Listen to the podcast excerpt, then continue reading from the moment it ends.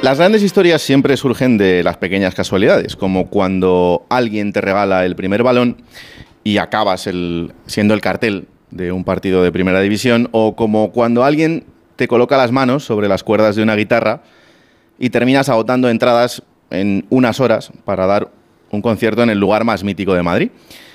O como cuando te regalan el primer micrófono pegado a un cassette y terminas con uno de verdad cantando los goles de un niño y poniendo las canciones del otro. Poca gente se interesa por la distancia que hay entre una imagen y la otra. Ni siquiera los protagonistas. Todo va deprisa, todo es borroso. A veces pierdes tanto la distancia con la verdad que no sabes qué es estar arriba y qué es estar abajo. Solo sabes lo que esperan de ti. Y solo sabes que no sabes si lo cumples. Solo sabes dudar sin que se note. Llorar sin que se note. Te dibujas la sonrisa para explicarle a gente que no conoces lo que quieres decir con una canción que a ti te rompe.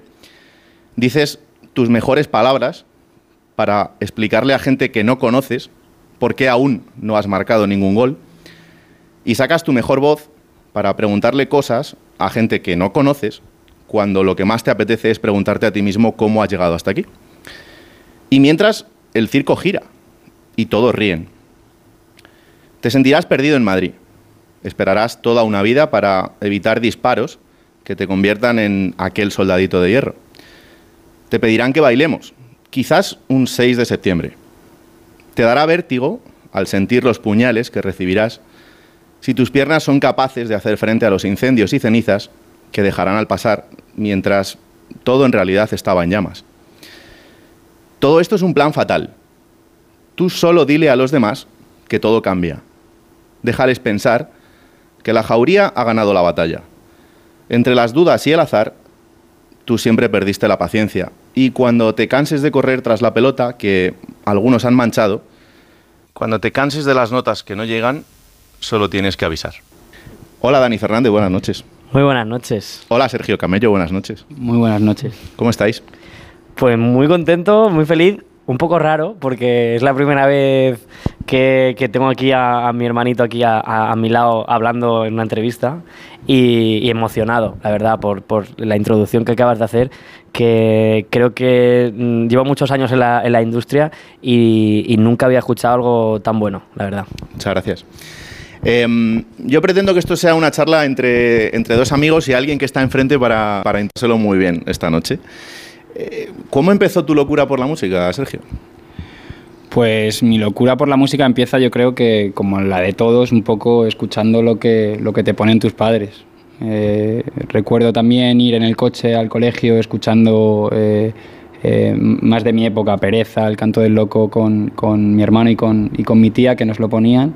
Y, ahí nace un poco todo, de lo que vas un poco mamando y lo que te van enseñando la gente que, yo creo que realmente han disfrutado de, la música. ¿Cómo es eh, a veces ser el raro del vestuario, el que, el que tiene una inquietud diferente a lo que tiene todo el mundo? El que escucha buena música, ¿quieres decir? Sí, también. ese, es, el raro en mi mundo. Es que, bueno, Dani lo sabe. Al final, eh, yo soy el raro en el vestuario, pero, pero, pero el raro en el buen sentido. Canta que, que, que me digan de todo cuando la pongo pero, pero luego salgo del vestuario y me junto con, con este tipo de gente que me llena y, de la que de verdad aprendo y disfruto. Eh, Dani, estos días em, tienes que filtrar mucho el saber con, con, quién estás hablando y lo que tienes que decir o, no tanto. Em, yo, yo, soy bastante de dejarme llevar, la verdad. Eh, filtro. Mm, mi filtro siempre ha sido el no, el no perder el respeto a la gente. Entonces, eh, yo intento siempre eh, ser yo mismo, eh, intentar eh, dejar mi sello en las entrevistas. además, Sergio lo sabe muy bien, yo soy una persona muy visceral, muy intenso. O sea, yo soy, hasta jugando hace poco en casa un juegos de mesa, me vuelvo loco. Y, y, soy así. Lo que no me gusta es perder el respeto a las personas. ¿no? Entonces, intento filtrar lo que hace que a una persona se pueda sentir, se pueda sentir mal. ¿no? Pero todo lo, todo lo demás... Eh, no, porque creo que ahí está la diferencia entre las personas, ¿no? Cómo es uno, cómo es otro, y que al final tenemos que ser nosotros, ¿no? Cuando, cuando, cuando compartimos cosas o cuando, cuando contestamos una pregunta.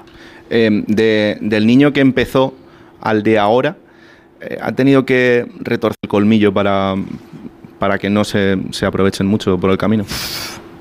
En la industria de la música hay muchísimo, eh, pero, pero muchísimos intereses. Eh, el niño que, que empezó mm, sigue siendo un enamorado de la música y que al final siempre hace todo por la música.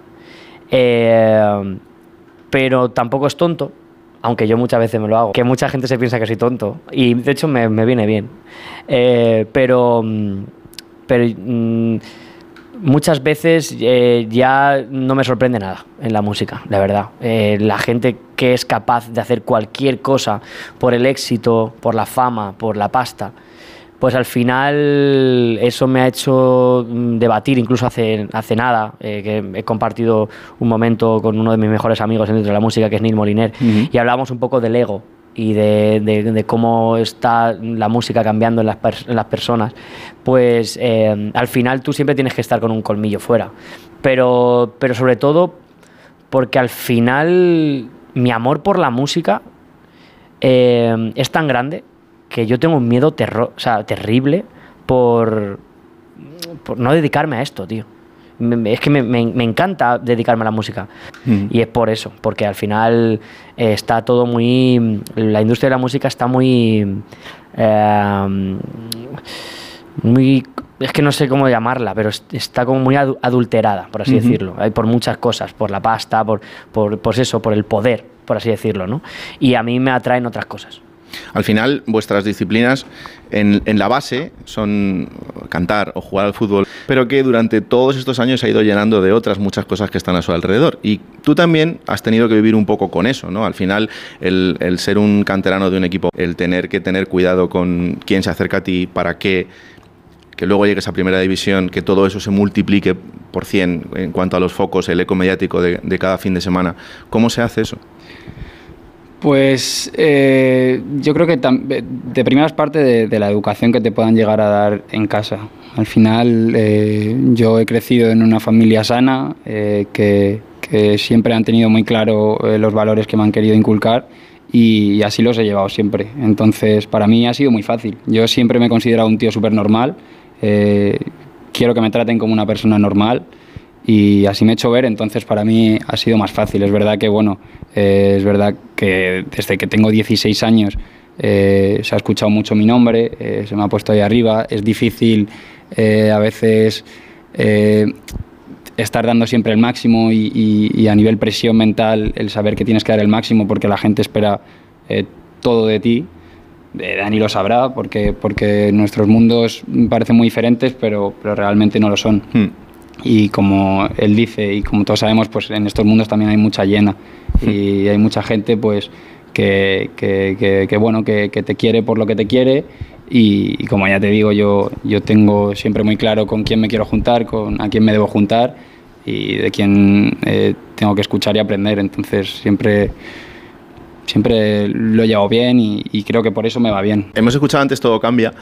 Eh, esto que de momento es solo el principio de lo que va a venir en, en unos meses, eh, ¿en qué momento tú dices, tengo que plantearme ahora escribir sobre, sobre todo lo que tengo a mi alrededor y, y sobre esta jauría que, que a veces intenta colonizar todos los espacios, en el de la música, pero en todos en general? Bueno, eh, en este caso, la jauría la vivimos todos.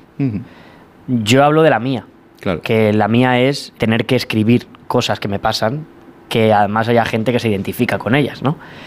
Eh, yo hablo de la mía, pero si te das cuenta, al final cada uno vive su jauría. Y todos nos afrontamos ahora en un mundo, todos afrontamos ahora un mundo de, mm, de opiniones, juicios, eh, en la que cada vez más vamos a ello.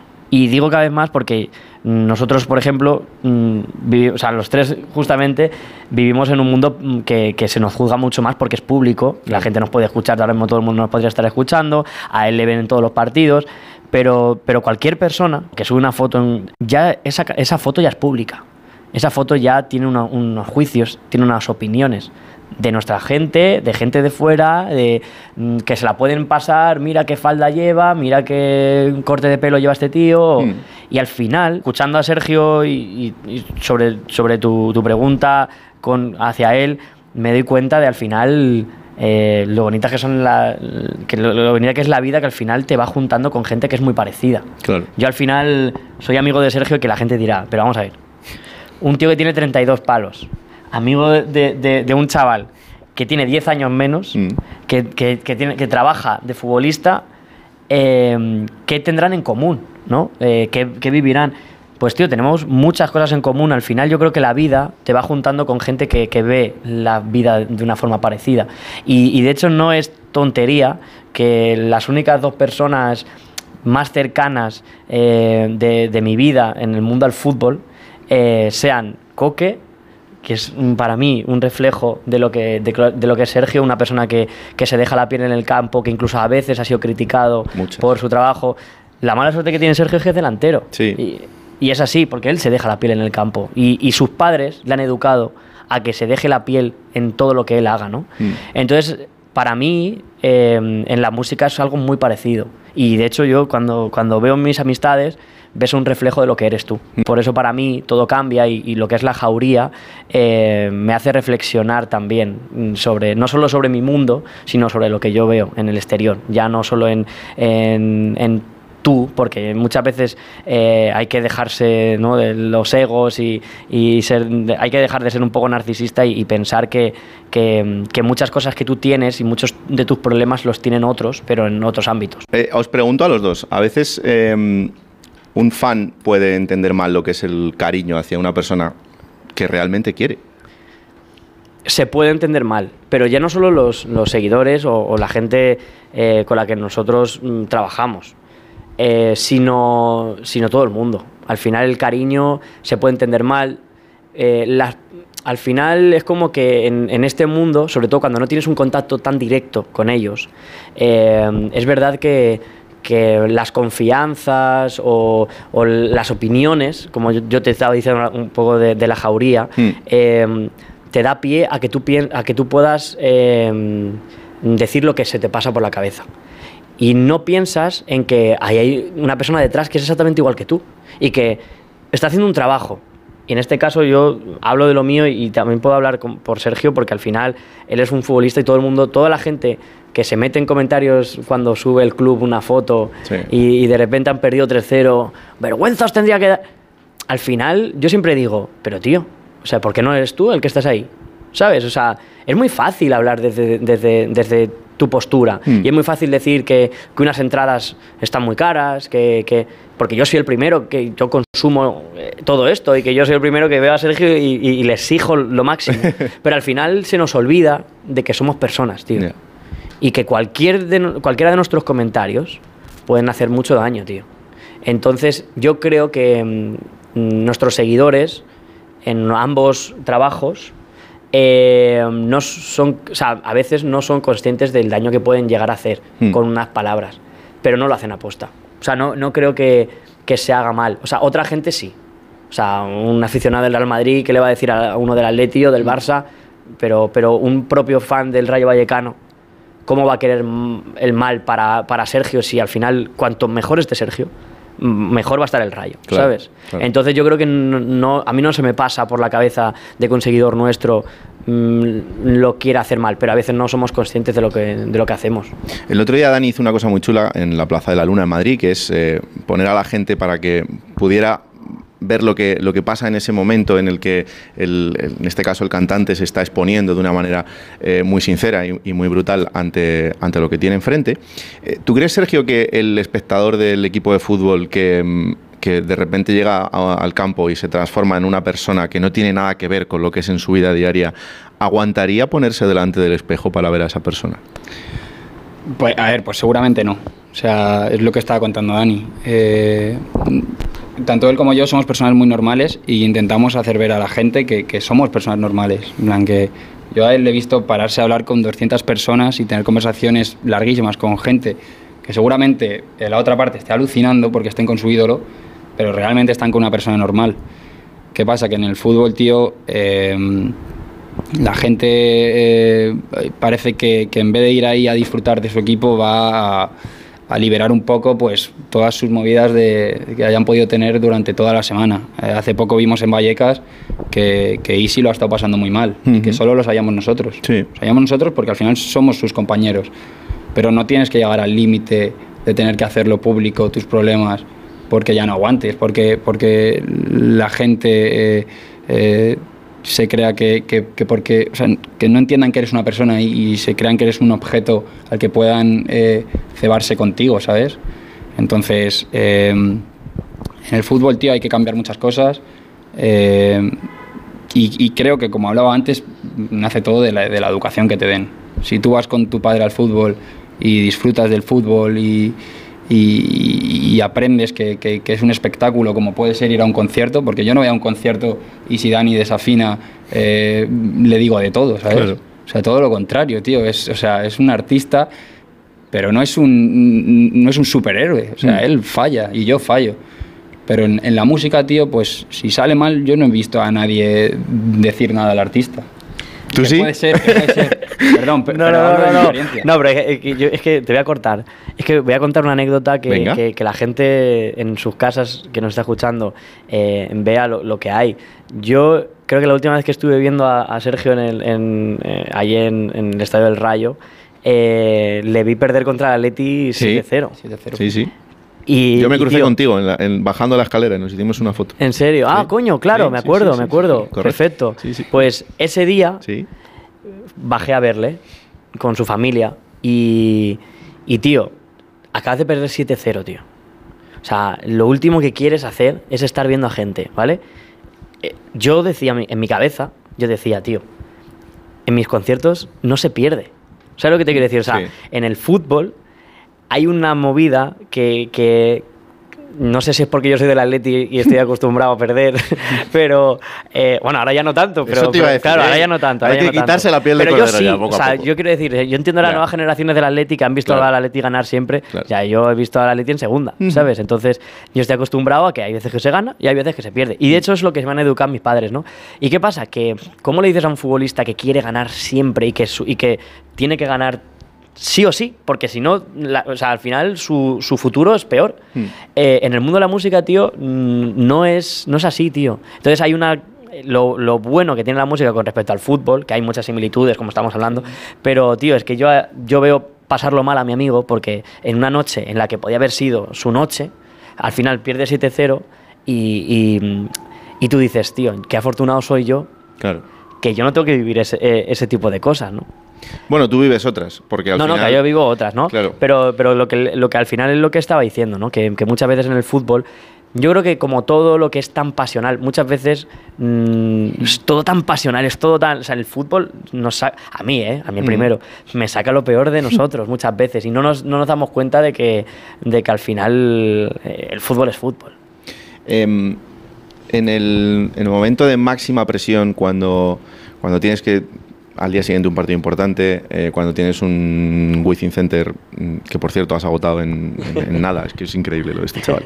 Em, ¿Vale la pena todo por a pesar de tener que atravesar esa presión del momento o no? Eh, vale la pena todo lo que... lo el, que- camino, El camino. lo que tienes que hacer cada día. Obviamente, obviamente, y tú te preparas, o sea, tú sabes lo que te viene. Tú sabes que ser futbolista profesional no es todo eh, de color de rosas, o sea, todo lo contrario. Pero es verdad que, bueno, yo que encima soy una persona sensible y que también, pues bueno, eh, eh, mentalmente tengo que trabajar mucho, pero es verdad que a veces soy de altibajos y puedes pensar un día de mierda como puede ser ese 7-0 en el que no metes un gol a nadie y, y que juegas contra el Atleti que quieres demostrar porque que, coño vienes de allí y tal pues puedes pensar pues pues mm, vaya mierda todo eh, eh, esto no es lo que quiero y lo dejo. Que tampoco puedes pues tienes un contrato que entonces no es tan fácil el no quiero ser futbolista lo dejo pero no, o sea, a mí todo lo que me ha dado el fútbol, yo creo que si, si yo no fuese futbolista yo no hubiese conocido a Dani. Ujú. y, yo no, y yo no quiero conocer al Dani cantante. O sea, yo me quedo con, con- con el amigo que tengo ahora, ¿sabes? Claro. O sea, yo con Dani, cuando quedamos no hablamos de fútbol ni de música. Eso lo dedicamos los 10 primeros minutos. ¿Qué tal te va a ti? Y a ti, bien. Podemos tirarnos un día entero que hablamos de todo. Y, y- y- y yo a él le he visto siempre, desde que le conozco, como un hermano mayor, porque, porque todos los problemas intento comunicárselos, intento contárselos, mm, no siempre porque no estamos en contacto casi nunca, pero cuando nos vemos. Entonces esto me lo dado el fútbol. El fútbol me ha dado muchas más cosas y ya no solo son noches en las que el otro día meto dos goles y todo el mundo te escribe, que ahí es lo fácil y tal. El fútbol me ha dado muchísimas otras cosas, como puede ser Dani, como, como incluso a ver, la música a mí, o sea, yo quiero más la música gracias al fútbol, porque por estas cosas, porque he conocido a gente que, que, que, que, que me ayudan y que me, y que me hacen eh, conocer otras cosas que, que, bueno, que igual seguramente sin el fútbol no, no las tuviese. Hmm. Y Dani seguramente pues pensará lo mismo con lo de la música. Hombre, claro, por supuesto. De hecho, yo, yo no le escribí el día que, que metió dos goles. ¿eh? Nah, que eso era, era para otra gente. Mm. Es que Dani me escribe cuando, cuando, cuando me pierdo 2-0 y he jugado fatal. O sea, y eso es lo que valoras. Sí, sí, totalmente. Yo no necesito que Dani me escriba cuando he metido dos goles, porque sabe que ni lo voy a ver. Porque igual que él no mira el móvil, yo no lo miro tampoco. Entonces yo necesito esto.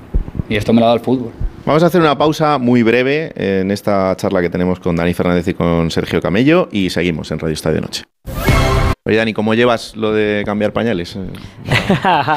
pues mejor de lo que ¿Este pensaba. concierto cómo es? Eh, pues mejor de lo que pensaba, ¿eh? Sí, ¿no?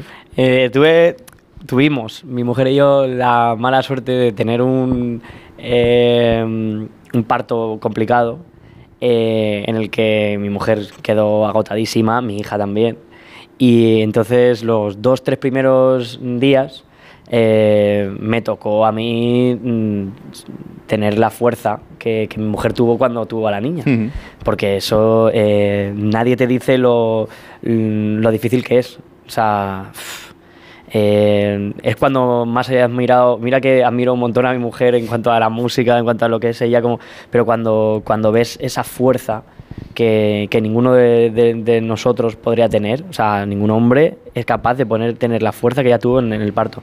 Pues mm, claro, luego ya está tan cansada que en los tres primeros días pues me tocó a mí tener un poco la, ese el liderazgo, por así decirlo, de, de coger a la niña, de, ir a cambiarla, a, a bañarla, a- para que ya pues estuviera... Y entonces en esos primeros momentos, mm, la niña para mí era como muy eh, frágil. Y, y- y ahora es todo lo contrario, tío. O sea, ahora es como pues, una parte más y, y- yo me esperaba que, que fuera un... Porque yo nunca, o sea, nunca me, me imaginé en esta... O sea, digo, bueno, ya cuando me toque, ya cuando me toque, Claro. pero yo no me había preparado para esto. Y, me veo me veo bastante guay, la verdad. Sí, yo mm, pensaba que, no sé, siempre te haces en plan de cómo seré yo como padre, ¿no? Ajá. Y, y no sé, me veo ma- bastante más relajado de lo que yo esperaba. Mm. O sea, yo pensaba que iba a ser todo como más que me tenía que... Porque yo siempre he sido un desastre. O sea, yo, la gente que me esté escuchando, que no me conoce, mm, este lo sabe, yo soy un desastre en, en todo. Eh, no soy nada organi- o sea, no, me- no soy nada organizado eh, con la ropa, soy un desastre, con mis días... mi, mi mujer me ayuda mucho con, con la organización de mi vida. Y, y entonces yo dije, "Uf, me tengo que poner en, en serio con esto. Y sin embargo, mm, no sé, me sale solo, tío. Me sale solo estar muy pendiente de, de la niña y también es verdad que he he tenido poco trabajo, o sea, me guardé un, Sí. un tiempo para poder estar. Ahora ya cuando estoy, ya estoy empezando trabajando otra vez y ya es verdad que, que, mm, estoy un poquito más cansado, pero, pero sobre todo al principio yo me pensaba que me iba a costar un poco más. Que ayuda, digo, que, que ha tenido un ángel. O Sí, ¿verdad? El otro día estuvimos en su casa hasta las tantas de la mañana jugando a, a juegos de mesa y tal, pegando gritos. los pegaba él. Y, es verdad. Y estuvo toda la noche en el sofá, dormidita, tío. Qué no grande. lloró en ningún momento. Entonces, ayuda también eso, entiendo. No, no, no, no, no, no. O sea, eh, no me- le ha salido. No, no, que me, ha tocado. o sea, todo el mundo que viene a casa, mis es padres, de hecho, me decían que, que es una, una niña trampa. De estas que vas a querer otro y otro. y- Claro. Entonces, claro, Ya no. los- será sí, sí, sí, es una niña ya. trampa. Entonces, eh, al principio fue, además, todo tan traumático, te digo, que fue tan difícil Mm. el, el parto, que de hecho mi mujer, me- cuando nada más salir la niña, me viene y me dice: Olvídate. Ya está. Ya no vamos a tener nunca más. Y yo- y yo callado, porque sabía Claro. que con el tiempo se nos iba a olvidar. Y entonces a los cuatro o cinco días, me, ya paseando a la niña, eh, ahí en Cartagena, que nosotros tuvimos a la niña allí en Cartagena, eh, me, me dijo, me dice, bueno, ya para el segundo tal. Y digo, ¿se te ha olvidado? digo, ¿se te ha olvidado? Y me dice, un poco sí. Qué bueno. Oye, Belice es em, un reto musical también de, em, que de repente sea un torrente de inspiración que te lleve hacia algo diferente. No lo sé, no lo sé. Es verdad que me ha pillado con que el tercer disco más o menos está montado. Entonces, mm, ahora mismo mm, no me ha salido esa vena compositiva todavía para ponerme a escribir. Pero sé que me va, va a ser un vaivén totalmente de, de emociones que me van a hacer escribir. mm, Normal. O sea, al final ser padre son muchas cosas. Y mira que nuestros padres todos siempre nos dicen, ya verás, ya verás, ¿no? Cuando seas padre y tal. eh, y ahora es cuando lo, ahora es cuando lo noto. Pero de momento, es verdad que en en este momento, ahora mismo ya solo, me- solo tengo cabeza como para poder afrontar, est- eh, digamos, eh, esta paternidad que me está tocando, eh, ver que ya está bien, que tal, no sé qué, y no estoy pensando en componer todavía. Ujú. Pero cuando yo la vaya creciendo, tío, me, me- me despierta mucho interés el hecho de, de conocer a mi hija, de, ¿no? de, de ver cómo va creciendo, de, de ver qué, qué tipo de, en qué tipo de persona se va a convertir. Eso para mí es una de las cosas que más inspiración me está, me está dando ahora. Entonces, no sé por qué, mira, no había hablado de esto con nadie, es una de las cosas que, que yo creo que, que quiero escribir, una canción de, de en qué se va a convertir la persona más importante de, tu vida ahora mismo, ¿no? Y entonces, eh, no sé, en cómo son las personas, tío. Es que, es, que eh, no lo piensas hasta que te pasa este tipo Claro, de cosas. claro. Eh, en una sala muy cercana a esta hablaba con Neil Moliner hace muy poquito en este programa y le preguntaba cómo se hace para, para cantar algo que te rompe por dentro. Em, para hacerlo de, de una manera tan mecánica como la realidad de, de un concierto en la que sabes que tienes que hacer frente a cantar esa canción. ¿Sabes qué pasa? Que yo no soy nada mecánico. Eh, todo lo que veas en el escenario, o sea, yo cada vez que canto un tema, me meto de lleno en lo que estoy cantando. Es verdad que llega un momento en el que lo naturalizas un poco más, pero yo te puedo garantizar y, vamos, te, te puedo jurar por lo que más quiera que cada vez que me pongo a cantar una canción, mm, me acuerdo en qué momento la compuse, en qué momento la canto, a quién se la hice, eh, qué es lo que yo estoy contando. Incluso ha habido muchas, en muchas ocasiones que me he puesto a llorar en- encima del escenario. Y esto, para que te hagas una idea, eh, te voy a contar una anécdota que, que me ha pasado hace- poco, y es que había una canción que yo escribí que se llama Puñales, que, que la escribí eh, como un amor de estos pasajeros, ¿no? De, y que cuando murió mi abuelo, que es mi persona favorita en este mundo, eh, y la cantaba en el escenario, escuchaba la letra, o sea, o sea, como que me- o sea, la, memori- o sea, la memorizaba, por así decirlo, Mm. y, y lo que quería decir la letra me recordaba a cuando mi abuelo me hablaba de, de que tenía que, de que tenía que estar tranquilo, que tenía que dejar la mala vida, que mm, tenía que hacer X cosas en mi vida.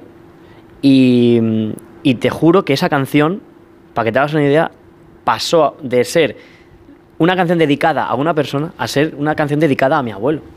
Porque yo soy una persona tan visceral y tan intensa en ese sentido que necesito mm, que mis canciones, eh, como sentirlas, por así decirlo. Y a la gente que me está escuchando va a decir, este tío está loco. No.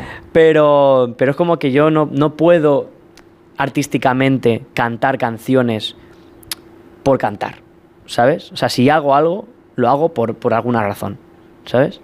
Entonces em, me, me pasa, me pasa esto, no sé, luego ya entiendo que habrá gente que, que lo normaliza y, y, canta canciones por cantar, pero yo no. Sergio, la última. Em, ¿Cómo se hace para jugar un partido de fútbol cuando no tienes ganas? Es- esa es muy buena pregunta. ¿eh? Cuando no tienes ganas. ¿Siempre tienes ganas? ¿Siempre tienes ganas tú de tocar?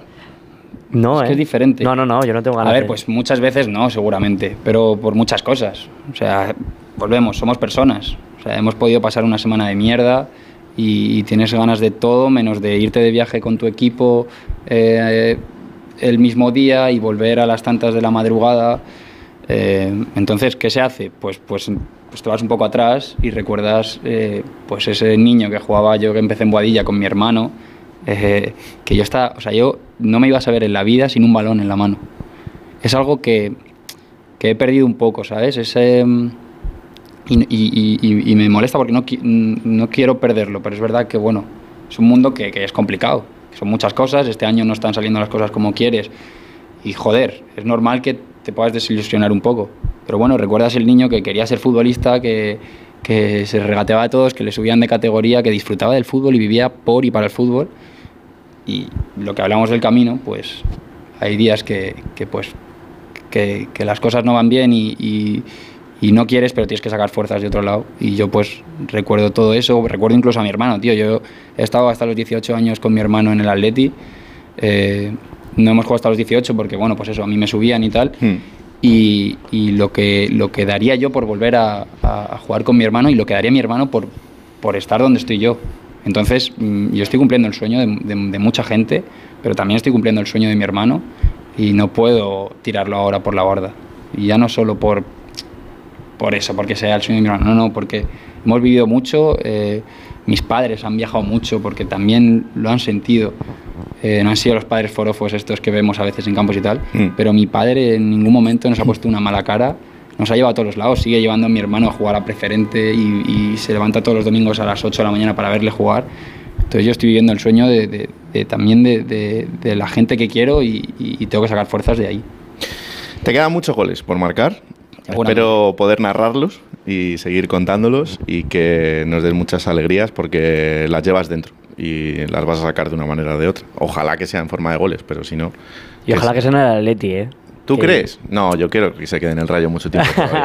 Sí, sí, sí, la gente del. Rayo que nos esté escuchando. Hay que eh, dejarlo, hay que dejarlo, mm, hay que yo, dejarlo. yo simpatizo mucho, él lo sabe, simpatizo mucho con el Rayo por eh, cercanía, además, que tengo muchos amigos de, eh, de Vallecas y, y me gusta mucho ir, pero claro, es que soy del Atleti. Ya. Y no hay nada que me gusta más que lo que te hablaba de Coque, por ejemplo, me encantaba ver a, a, a Coque como amigo, eh, Mm. levantar cosas, me encantaría ver a, a Sergio en el Atleti. ¿Te imaginas? Yo me lo imagino, pero claro, yo, enti- yo entiendo que eh, a mí Sergio me, me parece un, un jugadorazo. Eh, además, sé que tiene mucho todavía por sacar Mm. y que entiendo que la gente de- del Rayo pues diga, pues lo- los buenos jugadores se tienen que quedar en el Rayo. ¿no? Pero, pero a mí me encantaría, tío, ver a, ver a Sergio como capitán en el Atleti. Ojalá. Bueno, es joven. Vamos a dejarle que disfrute todavía un poquito en el rayo y luego No, ya a no, partir por- de ahí por eso vamos mismo. viendo. Vamos yo, viendo. lo que te digo, yo creo que además incluso todavía se está adaptando. Sí. O sea, es un chaval muy joven. Tú ves en el, en el Rayo, ¿no? Ves como, como Isi, como Álvaro, tienen muchísimo más experiencia y, y- y incluso yo hay veces que, a ver, a lo mejor ya me est- estoy hablando como un poco demasiado, pero hablo como amigo de Sí. Sergio, tío, me, me daba coraje algunas veces Mm. que cuando Sergio eh, tenía posibilidad de, de que le dieran un pase, pues a lo mejor como era más joven, no se lo daban. Y a mí eso me enfada. Y, y de hecho yo soy de los que de los que dice en el Atleti, yo soy de los que de los que tira por canteranos. Mm. Y a mí me encanta ver a los canteranos que suban con la energía que tienen, pues en este caso eh, Riquelme o, o Barrios. A mí me gusta ver a los chavales, porque creo que además le da una frescura al fútbol que si no vamos a estar viendo cero ceros. Claro. Porque la experiencia lo que te da es pausa, Mm. calma. Y es verdad que son grandes jugadores, ojo, ¿eh? Pero, pero a mí me mola ver esa frescura de los chavales jóvenes porque, tío, te dan algo más, tío. Te- para mí, o por lo menos me, me divierte. Sí, y a sí. mí me divierte un, ver al Atleti el otro día contra, contra el Real Madrid que había goles, no los típicos mm, derbis de 0-1, 1-0, eh, no sé, no sé si a lo mejor la gente que me esté escuchando pues eh, está en contra de lo que digo, pero me- a mí me gustan los goles y me Mm. gusta que pasen cosas. Claro. Y yo creo que cuando pasan cosas es cuando hay errores, cuando hay, mm, no sé, y entonces por eso yo ojalá a este le vea, le vea de, de- de blanco y rojo, porque pues, yo soy del Atlético, ¿qué te voy a decir? Sí, sí, sí, yo te entiendo, yo te entiendo, yo te entiendo. De momento déjale con la franja. No, no, no, luego no, ya, exactamente. Luego ya pensamos en y yo otra voy, cosa. Y yo, voy- yo soy el primero que voy a verle. ¿eh? Oye, que- un concierto de Dani para el centenario del Rayo, eso Hombre, eso se, se- ¿En se Vallecas? podría, se podría hablar. Cuidado, ¿eh? Yo tengo mano, yo tengo Cuidado. mano. Eso lo organizan más hay los que hablarlo con otra gente. Con el presidente no lo hables y yo tampoco, porque entonces vamos al Rinchi los dos, pero, pero nos buscamos la vida, ¿eh? Nos Yo, buscamos yo- la vida yo le puedo, yo le puedo meter. Cuidado. que ahora el caché de Dani, no sé yo si. Bueno, ya. Tendríamos que, que tendríamos que rebajarnos el sueldo. Bueno, hacéis una colecta ahí en el vestuario, cualquier Rayo. cosa, ponéis un poquito, a ver si ahora va a ser problema ya. de dinero. Yo, la- yo aquí doy mi palabra, yo, mm, si, si, si se puede, yo voy gratis. Y mi banda también. Porque además mi banda, que te diga este, toda mi banda ha estado viendo al, al Rayo en el, en el campo. Qué bueno. Y hemos ido a ver a Sergio porque es que hay vallecanos en mi banda Mm. y, y hay, hay buen rollo. Además es que es eso, joder, que Sergio, vaya partido hizo el otro día. No, no, eso es súper bonito, tío. qué grande. Entonces, mm, si, si hace falta, pues Lo vamos a montar. Venga, ya tenemos a titular. va. mm, a mí me encantaría. Eres una de las grandes noticias de este año para mí, quiero que, que lo sepas y decírtelo además esta noche, porque gracias al fútbol y al periodismo, pues he descubierto a una persona increíble y no es muy habitual. Así que, una vez más, gracias por lo que haces aquí cada viernes, que parece que poner una canción es fácil, pero no lo es, y que un futbolista de primera división se preste a esto cada noche de los viernes. Así que, gracias. Me dejas responderte porque, Sí. claro, ya después de lo que has dicho no me puedo quedar callado. Que nada, pues muchísimas gracias porque la verdad que, bueno, que escuchar esto siempre gusta, al igual que como has empezado antes, que yo me he quedado embobado y Dani seguramente igual. Es un regalo escuchar esto y, y que si yo lo hago es porque también he conectado con una persona que, como te digo y como llevo hablando toda la entrevista, gente normal, gente que podría ser mi colega aunque no nos hubiésemos conocido por esto. Entonces yo lo hago encantado. eh, se me están acabando las canciones, también te digo. Pero bueno, ya las próximas Bueno, pues le tendré, le tendré- tú, claro, le claro. tendré que pedir a Dani y tal. Sí, sí, sí. Pero bueno, que es un placer, de verdad. La gente, Eh, gente con pasión. Falta, falta mucha gente con pasión, yo creo, y eso se te ve en la cara. Es verdad, que, que ame su trabajo, que, que esté dispuesta a cualquier cosa por, por hacer lo que le gusta. Y no, yo no te, yo no te conozco tanto como Sergio, pero, pero al final los amigos de mis amigos son mis amigos y, y eso se nota, ¿no? Cuando hay pasión por, por trabajar en algo que te gusta, eh, es lo que más valoro yo, por lo menos, y mi familia también. Así que, así que yo, aquí como espectador de esta amistad, Mm. eh, se nota. Yo necesito pedirte un favor antes de ¿Ah, acabar sí? esta charla. Sí. Eh, ya te hemos escuchado antes eh, cantarnos Todo Cambia, que, bueno, no paro de, de escucharla desde, desde la semana pasada cada día. Eh, y por circunstancias, eh, durante mucho tiempo tu música ha sido muy importante eh, para mí. También por otras circunstancias he tenido que dejar de escucharla durante un tiempo. Y esta noche quería ponerle fin a, a esta historia, sanándola definitivamente, pidiéndote un favor. cuéntame. Y es que si puedes hacer, eh, si tus piernas, Ok. eh, para acabar esta Buen tema, ¿eh? Eh, Te agradezco, te agradezco que, que me escuches y te agradezco que no me escuches en algunos momentos. Y sobre todo porque yo siempre, ahora venía eh, de hacer una cosa con más artistas, que, que hablamos un poco, muchas veces se nos llena la boca eh, hablando de, de la música de nuestro país y muchas veces se nos olvida de que eh, nosotros no podríamos vivir sin música y que somos los artistas que hacemos música, yo tengo la suerte de, de hacer música, nos olvidamos de que, de que somos más importantes en la vida de la gente de lo que muchas veces nos pensamos. Y, y entonces hay veces que, por supuesto, mm, las historias nos llegan tanto y nos recuerdan tanto a X cosas que hay que dejar de escuchar canciones y no pasa nada. Yo he dejado de escuchar canciones que me hacían daño y, y luego con el tiempo las ves de otra forma. Así que, así que por supuesto, si, si, lo- si tú quieres y, y- y te apetece, te canto esta canción, además que, que salió del rencor Ujú. eh, de mi pareja, de mi mujer, diciéndome que no le había escrito nunca un tema. Así que ahí hay rabia, hay cositas y, y es una, para mí, creo que es una de mis, de mis canciones, de mis mayores creaciones, por así decirlo, como de las que más orgulloso me siento. No me extraña. Así que, Venga, pues vamos a acabar así esta charla. Gracias a los dos. gracias. A ti.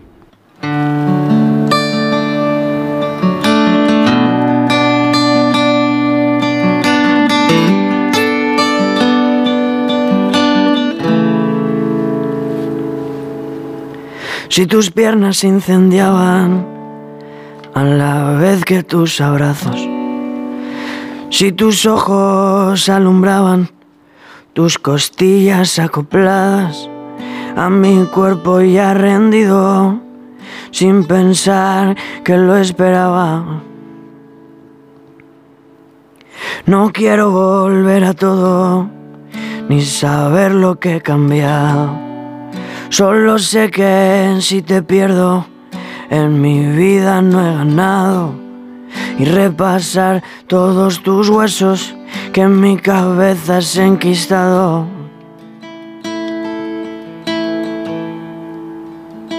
Tú que has alterado cada pensamiento, has domesticado a los lobos de mi invierno.